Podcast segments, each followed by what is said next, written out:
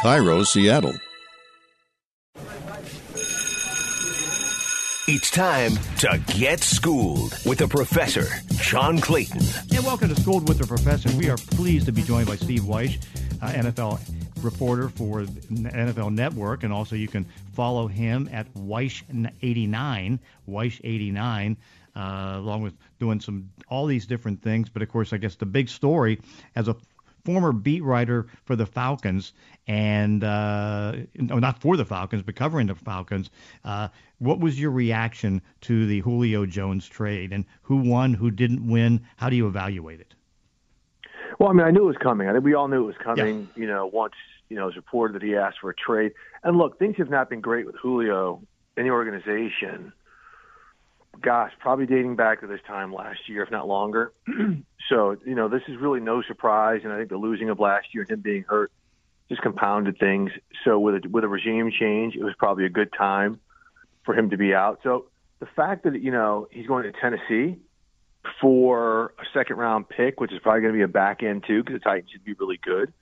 Um, it goes to show you that even though there were competing offers for for Julio, because he's a competing bid, this was the best the Falcons could get. And, and I think, look, they were willing to take this all the way to training camp, but they seem to have gotten the feeling that it really was going to get much better than this. So let's go ahead and do it now. Clear the cap space so they can sign their rookies, give themselves a little bit of flexibility to maybe do something with some other veterans, and, and continue to move on so this isn't hanging over.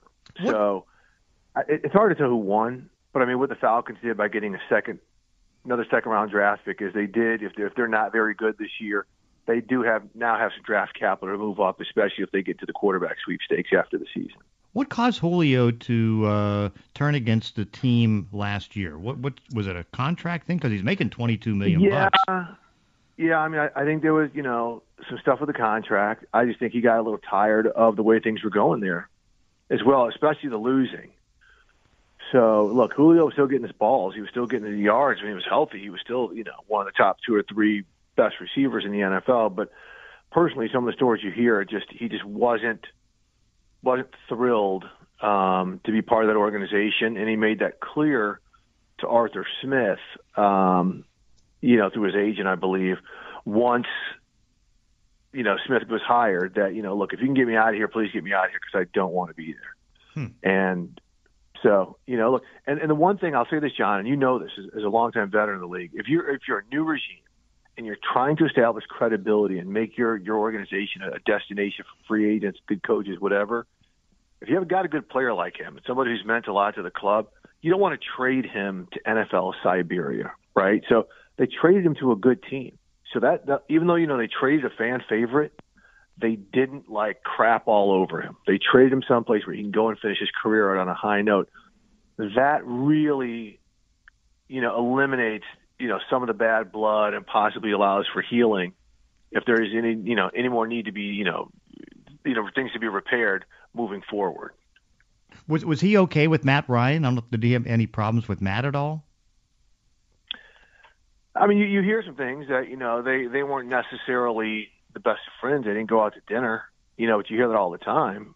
But you know, they look they look at look at how successful they were with one another. Right. I mean, even when Julio was healthy last year, they were doing it. So whether they they got along or whether they didn't off the field, on the field the chemistry was there. So, and I think you know when we're, we're talking about that's all that really matters. What do you see? Uh happening as far as because I know that Curtis Ridley uh, just had a little bit of a procedure, and so he's he's banged up right now. Uh, I know that Kyle Pitts, which of course I, now you know why they probably took Kyle Pitts over uh, Penei Sewell because they figured that uh, Julio was going to be gone. But how good do you think that offense can be?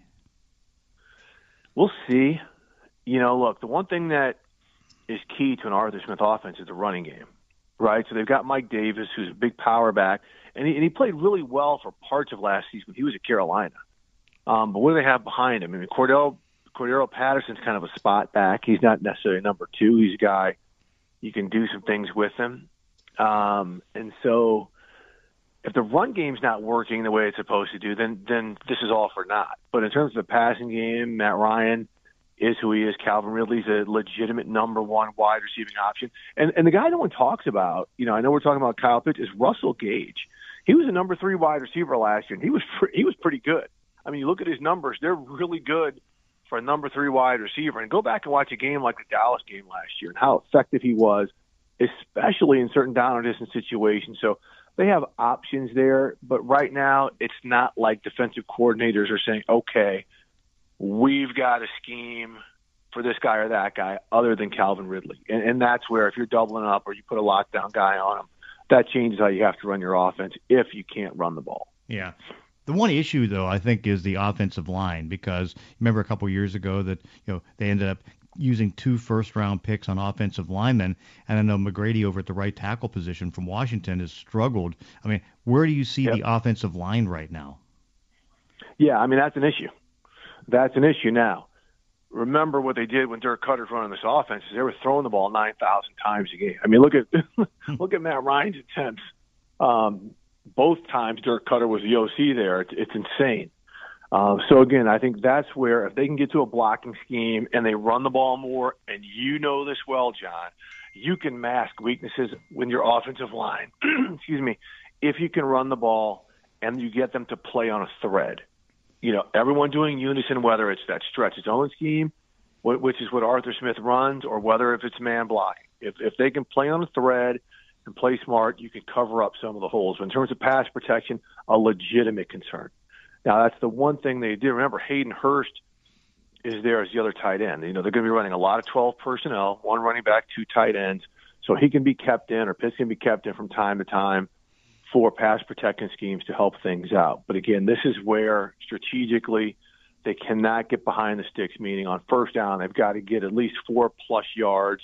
So on second down, they're they're really looking at second and fives. More and more, they're looking at second second and eights, where teams can just really start to load up on them because you can get predictable. So that's that's what they have to do. That's a big question mark. And look, when you look at the rest of the division too, you know, there's some question marks in New Orleans about Jameis. You don't know what Sam Darnold's going to be in Carolina, but just overall, with the Falcons' schedule, to see them, you know, finish plus 500, I think that would be a, considered a huge success based on how that roster looks right now. So, what do you see from Tennessee? Uh, what what the addition of Julio Jones does to their offense? It's frightening.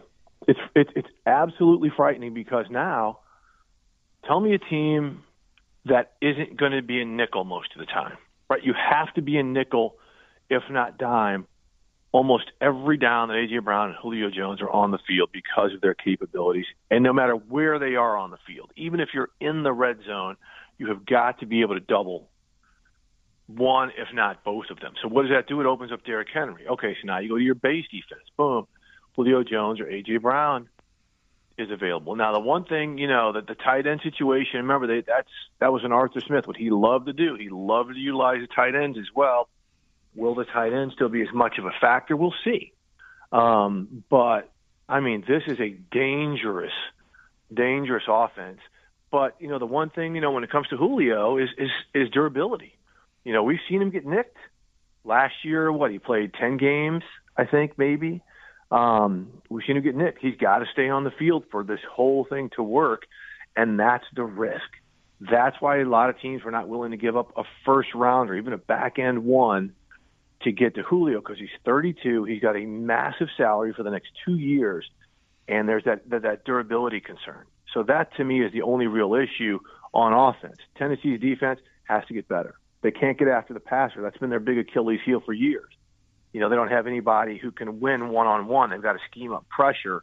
Um, and that's not necessarily an ideal thing when you're playing in a division with an Indianapolis and you're playing an AFC. I think that's going to be fairly deep. You know, when you look at some of the teams in the conference. So where do you put the uh, battle between the Titans and the Colts right now for the AFC South? Which team is better, Ooh. or are they pretty close?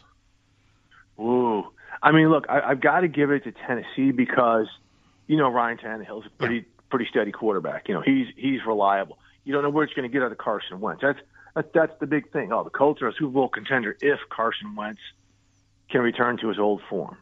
You know, look, they're not going to ask. The Colts will not ask of him what Philadelphia did because they can run the ball. They've got that great offensive line that can mash. They've got a defense that's going to get takeaways and, and going to force punts. That's going to give possessions back to the offense. It's just a matter of, of if Carson Wentz can do his thing. Um, if he does, I, I give it to the to the Colts, but that's the if thing. Right now, John, I still have to say Tennessee because their quarterback situation is just a little bit more reliable. It's not a lot more reliable. Yeah, what's interesting is that Tannehill was the one who opened up uh, his pocket to uh, open up the cap room to be able to get that $15.3 million salary in of Julio Jones. And the I- irony of it is, it, you know, they're both on three-year contracts, you know, at least three years remaining on their contracts, two after this year. So they could be together for three years because there's no way that Tannehill is kind of like the Matt Ryan deal in Atlanta. You know, by him pushing uh, base salary and replacing it with signing bonus, there's no way that Matt Ryan's not, uh, not going to be. He'll he'll be there for a couple more years. Well, he'll be there this year. Yeah. You know, we'll see. They, you know, look, this is the one thing like we just saw them do with Julio by pushing it to June one. They can do that the following season with Matt Ryan. You know, if Matt Ryan just looks like this is it for him, they can June one cut or trade him next year, push that that salary cap number into the future years, and with the the, the cap going to go up, you know, significantly in, in 2023, that'll be a little bit more palatable to eat that type of dead money. Interesting. As far as other quarterbacks, uh, what's your read on the Aaron Rodgers situation? Is he going to uh, take a holdout into the regular season and force the trade? I don't know. I don't think it's a forced trade issue, John. I think it, I think the Packers are like either you play for us or you don't play for anybody. We're not going to trade you. And you know, some of the things you hear, you just hear mixed messages. We're still we're still really far out, um, but at the same time, not that far out. So um, some people are like they don't see him coming back, or he's going to take this deep into training camp. Um, other folks are like, you know, he he could come back, but there's got to be some things. I mean, this issue, this issue is now with Aaron Rodgers and the coaching staff, his teammates, with the city of Green Bay. It is with management, and that and it is from everything I've heard, it is not good. So this is a philosophical thing that it's the and it's the same thing, John. We saw play out with Favre and Ted Thompson. We know how ugly that was at the back end of Favre's career in large part because Favre kept retiring, unretiring, this and that. Part of that was because he was disgruntled because they weren't going out and getting him Randy Moss and players like that. And so um, the fact that this is kind of repeating itself is, is interesting. And look, if Aaron Rodgers says, "Okay, I won't play. I'll I'll pay back money. I, I won't get thirty million dollars this year," he's still he's still a young man in life. He with his name and his brand, he can recoup that money off the field. It's just money that he'll never necessarily gain in that type of lump sum from playing football. But I, I just think Aaron loves the game so much that the possibility of him playing in Green Bay this year still remains. Yeah, of course. The one thing is that you know he's already got 6.8 million bucks in his pocket from the roster bonus that he had in March, so he's got some money to play with that uh, he could lose, you know, maybe a game check or a couple of game checks if necessary. Yeah, I mean there, there's that as well. I mean, and, and let's you know let's also not forget he is a generationally wealthy man. He's already yeah. made a boatload of money as it is. So I mean, it's it's not like he's a fringe player trying to hang on. He could retire right now and be good for the rest of his life. Now, the other interesting one, I know Kareem Jackson brought this up yesterday uh, with, with his former teammate. He says that he's been talking to Deshaun Watson for several weeks, and Deshaun wanted to get out, that he wants to go to the Denver Broncos. One, I don't know if Denver ownership would allow that to happen. Two, we know that Houston's saying they're not going to trade him. But and three, we don't know where the league stands on him. So how do you read the Deshaun Watson situation with his 22 lawsuits and not being able to be deposed until February 22nd of next year? Yeah, I, I think Deshaun Watson will not be playing football this year anywhere. I mean, look, what owner could sell Deshaun Watson to his fan base right now with these allegations hanging over him. I mean, you you can't do it if you're supposed to be um, serious about your your character policy of of sexual misconduct, the league policy of sexual misconduct. Even you know, regardless of what's going on, it's it's too much. There's too many questions to take that on right now. So I don't think there's any team that would trade for him, even even if the Texans said, "Hey, it's his first seventh round draft pick." Um, now, next year, um, we'll see. I mean, there'll be We'll know about the depositions. There's time for Deshaun to do character rehab. Um, there will be teams that say, like Denver might need a quarterback. And they'll say, okay, we're going to go for him. We've checked out his background. We've seen teams do this with guys before. We've checked him out. We're going to take a flyer on him. We're going to hold him to a certain standard. You know, Tyreek Hill, the, the stuff with, you know, that he did in Kansas City and Andy Reid put all these parameters around him. Same with Michael Vick when he came back out of prison when, when Andy Reid took him back. So we've seen these before. But overall this year, it's going to be, you know, Ty Taylor's going to be quarterback for the Houston Texans. It's going to be, it, it is not going to be a good year down there. They could have the first overall pick you know, that could also help facilitate getting Deshaun out of town because they could take the hot quarterback and say, okay, now we're going to trade Deshaun.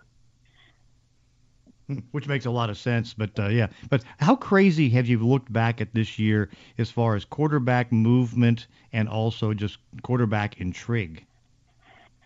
It's it's like it's like none other. Yeah. You know, it's it's it's like the last two years though, John. When you think of Tom Brady going, you know, hmm. going to Tampa Bay, and, and just you know. But then this year you've got Jared Goff and Carson Wentz, number one, number two picks getting traded. You've got you know all the stuff with Aaron Rodgers and Russell Wilson. You know, it's it, it, is just you know Matt you know Matthew Stafford getting out of football Siberia and coming to a team where now they look like they could be the team coming out of the NFC West. So just a whole lot of intrigue, and then you add some of the draft pick you know, scenarios. Trevor Lawrence, Justin Fields in Chicago. You know, what's going to happen? Jimmy G clearly is on the Green Mile in San Francisco. He's going to play this year, but he'll be gone next year because of them drafting Trey Lance. So that that that's just absolutely incredible. And and the funny thing is we haven't even really talked about what we normally talk about with quarterbacks, and that's contracts and contract extensions. This is unhappy guys, new guys, guys on the move instead of the money thing, which is usually the big atom bomb that we go through every year when we're talking about quarterbacks in the NFL. I know it's been it's been remarkable. Steve Wyche and uh, Steve, I thank you for joining us, NFL reporter for the NFL Network. You can catch him on Twitter at Wyche89. Hey, Steve, thanks for joining us on Schooled with a Professor. Always, John. And that does it for this week's podcast. In between episodes, you can follow me on Twitter at Clayton ESPN. If you enjoy these weekly one on one conversations, consider leaving a review on iTunes or wherever you're listening to the show. Thanks for listening. See you next time on Schooled with the Professor.